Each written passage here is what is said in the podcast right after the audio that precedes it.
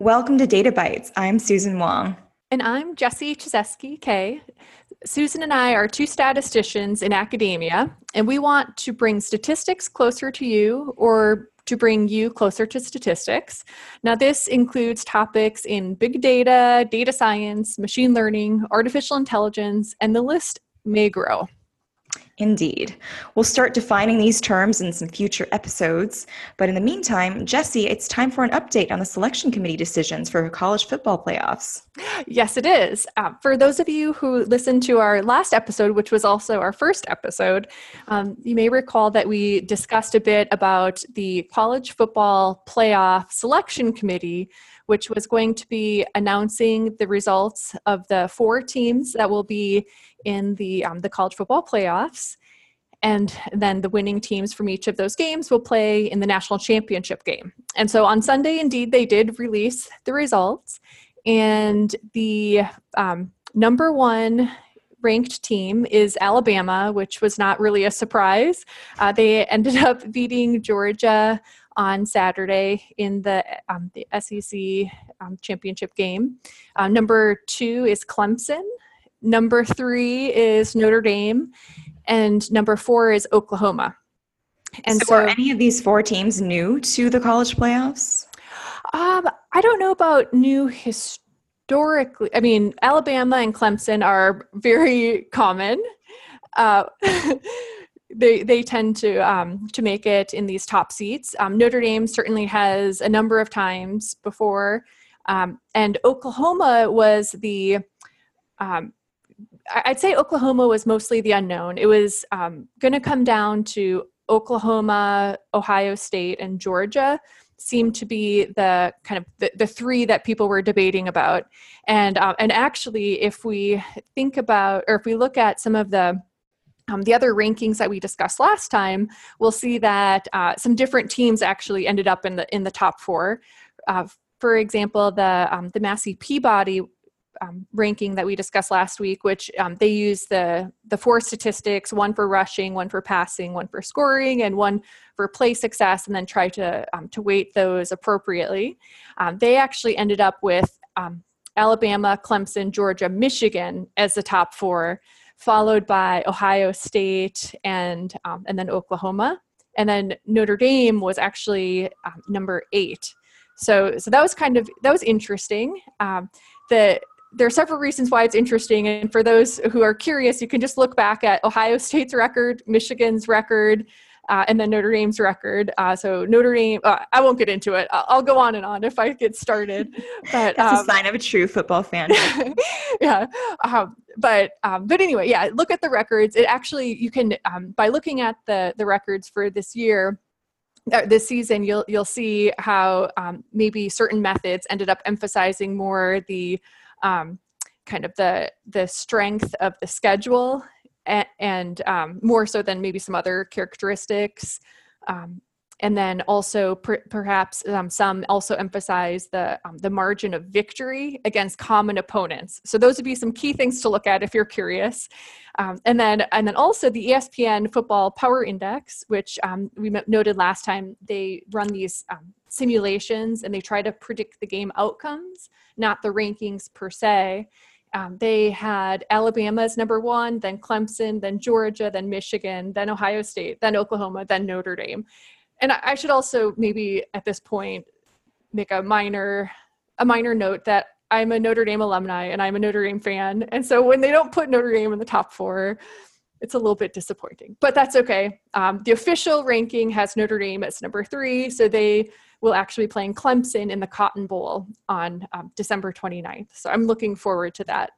We know who you're going to be rooting for. yes, go Irish. so, those of us who like to travel on airplanes may begin to really start noticing that um, that airlines are using some new technology um, in particular, I came across this article about um, JetBlue, who um, has been partnering with US Customs and using what's known as um, biometric boarding. And so, what, um, what they've done is um, they have been using facial recognition technology um, for passengers that are boarding planes. Um, they've been testing this in several locations um, Boston, Fort Lauderdale, JFK. Uh, there might have been some others too. But um, but the the goal then is that a passenger can board a plane. They get a picture taken. Um, the picture then is matched against some database, and uh, if the um, identity is um, matched, then they board the plane. And so, what they're claiming is that um, this new technology can be helpful for um, just making the the boarding process a bit um, a bit faster, a bit more streamlined, and um, and they're also noting that by by doing this, um, it might also help somehow to keep the um, the airline ticket price down for the consumer. I guess That's that, very optimistic. Yes, yes. We'll we'll see if it actually filters through that way. But um, but uh, so this has been going on with JetBlue since um, some point in 2017, and apparently they've had more than 50,000 customers use this, and um, and now they're actually um, launching it, it for real at, at JFK. It's for um, it's in the international terminal. So uh, if, if you ever are taking a JetBlue flight out of JFK, you might actually be exposed to this um, facial recognition technology. So it's kind of it's kind of interesting that uh, a nice uh, interesting change, I guess, with the um, the travel the airline travel process. And I think that the real time savings will come through when they also have check-in and security screening also done in this way. Uh, but right now boarding the plane that's the easy part. Yeah. at least maybe maybe from a southwest flyer frequent flyer that's how i think of it. Um, but yeah, I see also that there are other airports and airlines getting on board with this sort of thing. Atlanta just launched their first quote curb to gate curb to gate biometric terminal, and they're using this kind of technology for everything, starting from check-in, dropping off your bags to sort of to check those in through security and so on. And they just opened. Uh, this is in partnership with Delta and the question that I would ask is who is this ultimately benefiting? I guess it's making our lives easier because we have to hold less things and show less things. But some some of it is kind of creepy, isn't it, Jesse? Yeah. It, so in this article, they um, I'll just read the the quote. Um, it says. Our research shows nearly 7 in 10 US airline passengers are comfortable sharing their biometric data with airlines and governments for travel purposes provided their data is kept safe and not used for marketing. And it's, uh, I, I, see a lot of pros and cons for it. Like there, there's the pro, which is, you know, maybe it does speed things up. Maybe it is more convenient. Um, maybe, I mean, I guess the, the hope too is it somehow um, makes makes the um, airline travel more secure. If um, if that contributes beneficially in that way i think and think that's great. But then there's this con with all this personal data um, who has it how is it protected? Can other people easily break in and get access to it? So it's uh yeah i don't know. How do you feel susan? Yeah, I, I, have the same exact feelings. And when I read articles like this, it's interesting that somewhere in there they will bury a sentence that says, uh, that the data comes from photos that are curated by the US Customs and Border Protection. And so, first of all, I wonder are, where do they get those pictures from? Is it coming from my driver's license? Is it coming from my passport? And and we know those are never the most flattering photos of ourselves. So, so then I also worry that it's not going to check out when I actually want to go and check in, right? If I want to check in, I'm in a rush and boom, I failed my scan. Now I almost feel like a criminal. Uh, which, by the way, this article about Atlanta uh, Airport said that they have a 98% success rate. So um, even even you know 100 people who walk through the door, two of them are probably going to get denied because their image doesn't get um, doesn't get rendered according to what's in their data database. So I would hate to be the kind of person who gets singled out, and I would worry about, um, I guess, exactly where this data is coming from, what else they're doing with it, and how they're doing quality control to ensure that none of it gets leaked. Um, well, nowadays, so often data sets or data databases get hacked and, and all sorts of things go to the wrong individuals online. So makes you worry. Yeah, it does. Well, ho- yeah, hopefully they're make, um, taking the appropriate measures to secure the data. Um, but yeah, you just never know, I guess. Indeed. But yeah, I guess we'll we'll see what happens. I'm I'm kind of curious to um, to actually see how the tech. I guess to see the technology in action. So maybe I'll have to take a flight out of JFK Terminal Five sometime soon. Yeah, and and make sure that you look exactly like any government photo ID of you. yeah, well, actually, that's a really interesting point because it gets into the facial recognition technology, for example, and like how robust it is to um, to changes in facial expression and hairdos and makeup and I don't know whatever else people want to do to their face. But uh, I'll, I'll always I'll have my IDs with as well, of course. But cool. I guess something to look forward to. Yes. so, uh, Jesse, I switched from an iPhone to a Google phone recently, and I'm still getting used to it, admittedly. One of the features on this phone that is kind of interesting to me and something I want to talk about is called Smart Replies. Um, last week, my husband was traveling for work, and he would text me at certain times things like, Have a good night, or talk to you tomorrow and my phone would just funnily recommend short responses. So without me typing anything, when I receive this text, talk to you tomorrow, um, it would it would recommend that I respond with miss you or a smiley emoji.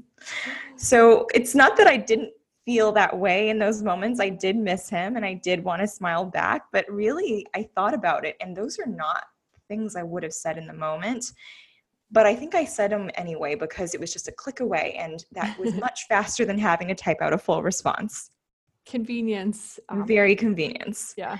Um, so, you know, the thing is, if you have a Gmail account, Jesse, you probably have seen this as well, that when you get emails nowadays, you'll get auto replies or, or sort of three little buttons at the bottom of your email sometimes that says, uh, click on a button here for a quick response of will do or sounds good have you yeah, seen that at all? I, I actually I, I, have seen that. I mean, almost every email I think it it suggests something, and um, I I don't maybe once I used it, but I have found that it's um, I, I usually want to expand. I'm not I'm not very good at like two two word responses.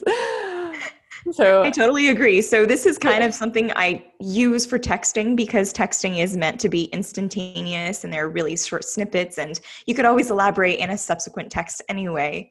Um, but but the th- thing that's in common with this Gmail feature as well as with the text feature is that I feel that Gmail has this, or Google, in fact, has a positive impression of what we should be saying, what we should be feeling. Like everything that it recommends has this polite, courteous, warm, and fuzzy positive feeling about it. And even when the responses are negative, like for example, when somebody asked a question over email, the recommended response, one of the options was, I don't know, sorry, with an exclamation point. and I thought, wow, that's like a really polite way of saying, I just didn't get your question at all. you know, what's funny is, um, yeah I, I feel like seeing the responses that google suggests often does though stop me and it like come almost it makes me think oh i should be positive instead of you know sometimes you get e- emails that aren't necessarily the best to respond to and you'd maybe want to be a bit more negative but it's like oh it's positive. Okay i should be positive too.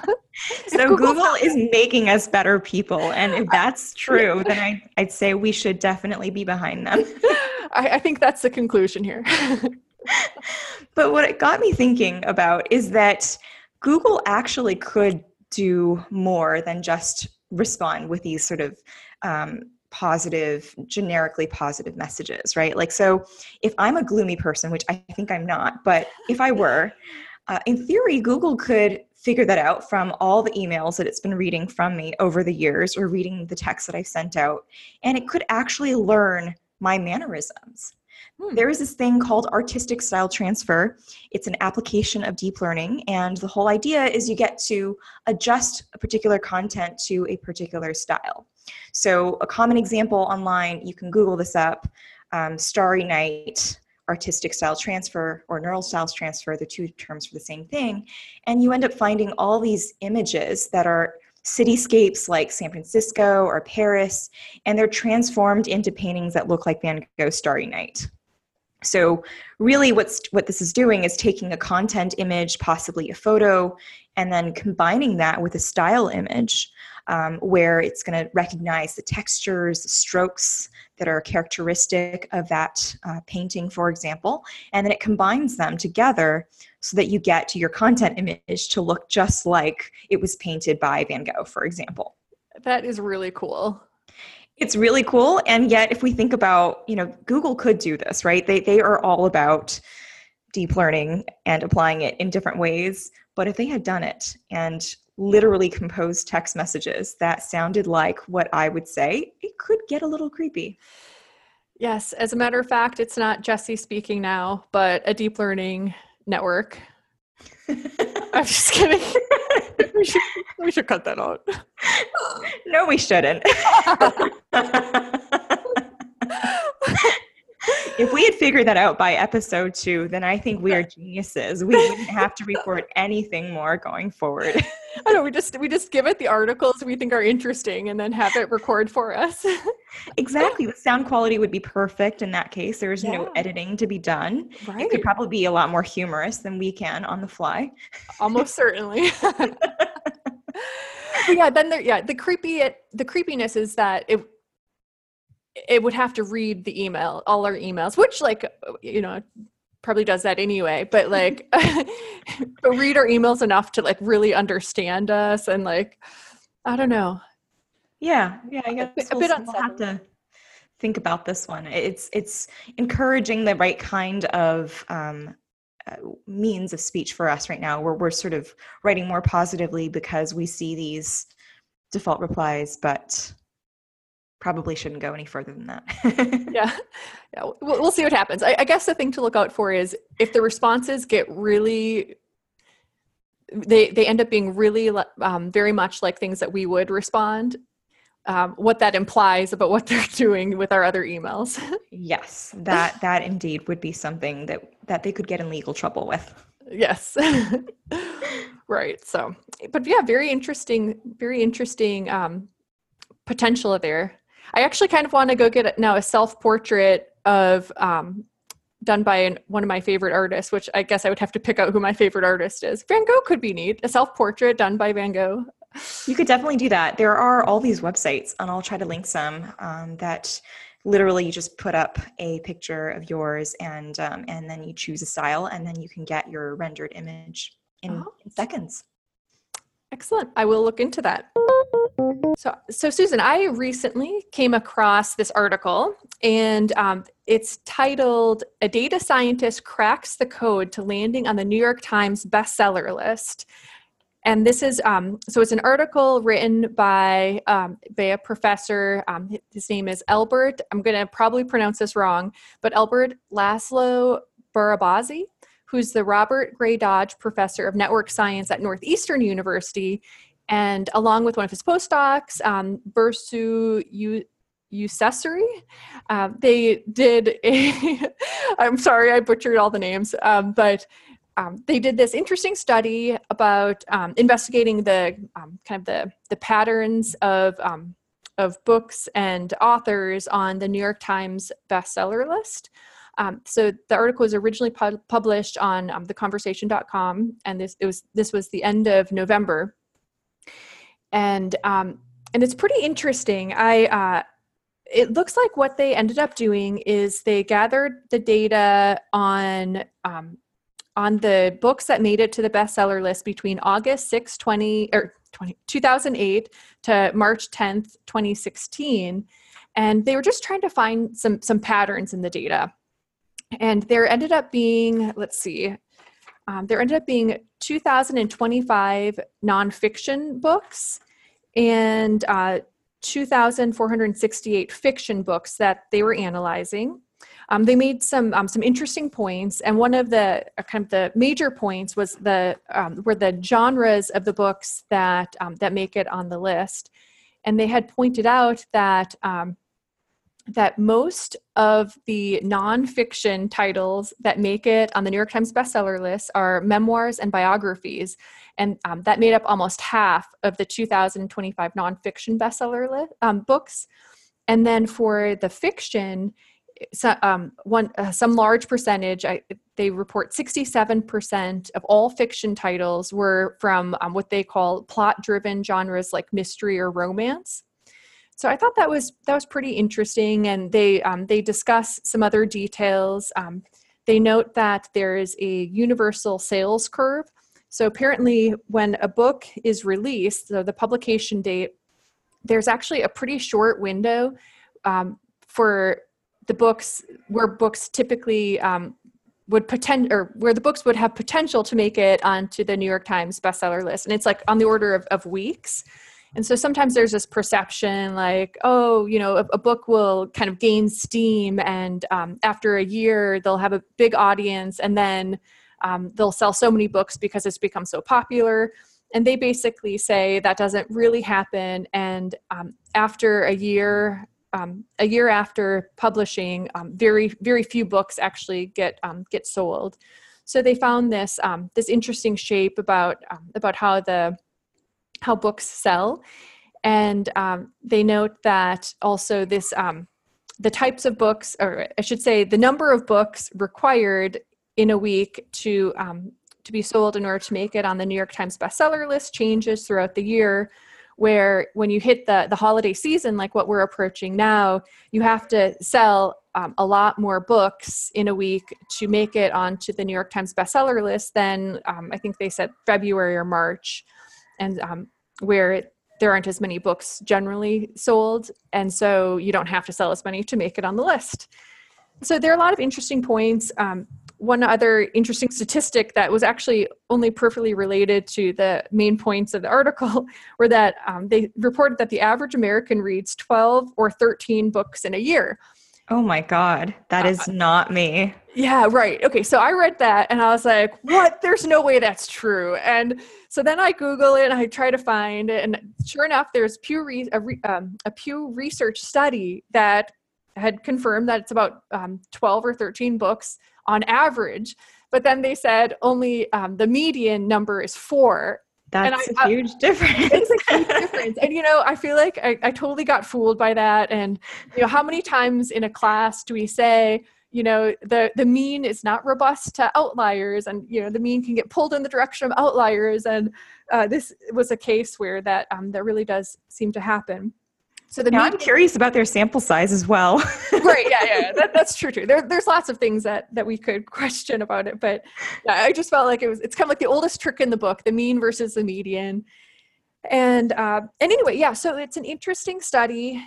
It really did, though, lead me to um, to kind of want to dive in more and um, and ask a, a additional questions about what they were doing because they one could read this and interpret it as, oh, um, it's mostly um, mysteries and romance novels that make it onto the bestseller list.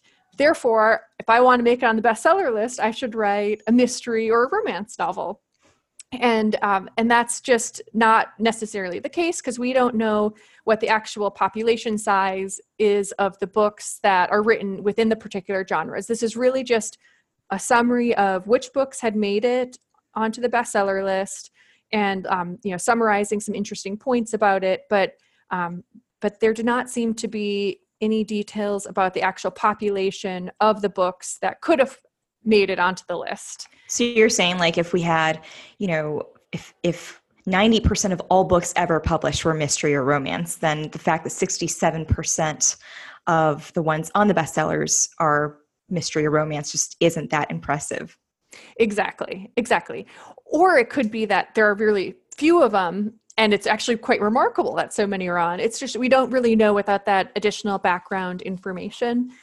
And so I, would be curious um, if that could ever be built in, if um, people had access to that sort of data, that would be interesting. And then also, it would be interesting to see how the sales sales patterns by genre change across a year. Like, are, are people buying more romance novels at the beginning of the summer than they are, you know, at the beginning of January, for example? So there, there's. It seems like an interesting data set with lots of different um, lots of different angles to investigate. So it could be a good class project or something like that but we'll have to yeah. see. That's that's a good point. In fact, I feel like nowadays, you know, we could potentially think about generating other features that describe books. So instead of just looking at the broad categories of fiction, nonfiction, mystery, or romance, um, it, there's maybe even other things, other characteristics. Is the main protagonist female or male, right? Or uh-huh. you know, a lot of these different features that could be considered. So I, I would totally consider doing that for a class project. Yeah, you're really thinking like a data scientist. I like it. Thank you, Jesse. I've lived up to my name, my, to my profession. yes, great job. well, that's all the time that we have for this episode. Thank you again for listening to Data Bites. Yeah, if you have any suggestions or comments for us, please visit our website. Um, our website is databitespodcast.github.io. And so if you have any um, comments, questions um, that you'd like to address, or um, maybe you come across an interesting study that you want us to discuss, um, please do fill out the, um, the comment form on that page. Or even if you have an idea for a new episode, we are always open to ideas like that. Yes, definitely. So till next time. Bye, guys. Bye.